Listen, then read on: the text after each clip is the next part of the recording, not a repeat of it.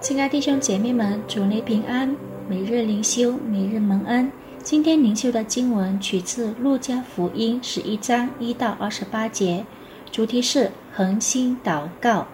在我们还没有进入灵修之前，请我们低头一起做一个祷告。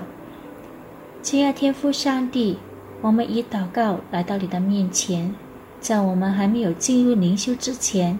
就让我们能够安静在你自己的脚前，使我们能够有一个受教的心，将你自己话语能够深藏在我们心中，使我们能够将你的话语也是活用在我们每一天的生活当中。感谢你听我们祷告，奉耶稣的名，阿门。新冠病毒大流行之前，当有人问。你有什么祷告事项要我为您代祷的吗？许多人不知如何回答，他们身体健康，事业顺利，甚至大大蒙福，以致他们不晓得要怎样回答。现今疫情之下，有人问起祷告事项，他们有很多要别人代祷的，由于无人不受病毒的侵害，在此表示。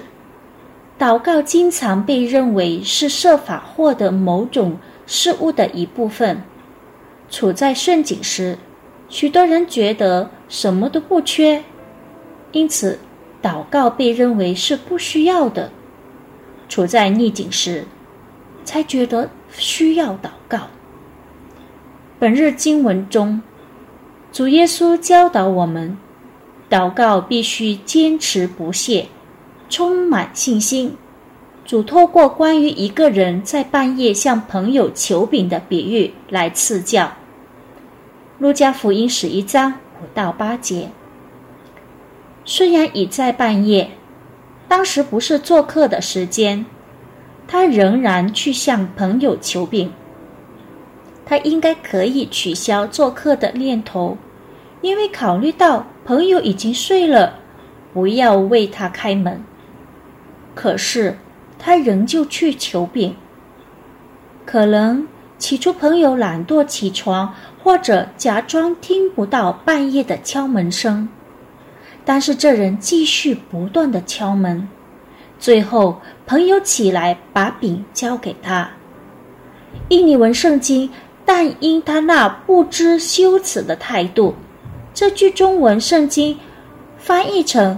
但因他情辞迫切的直求，主耶稣要我们凭信心恳切祷告，我们将能得到所求的。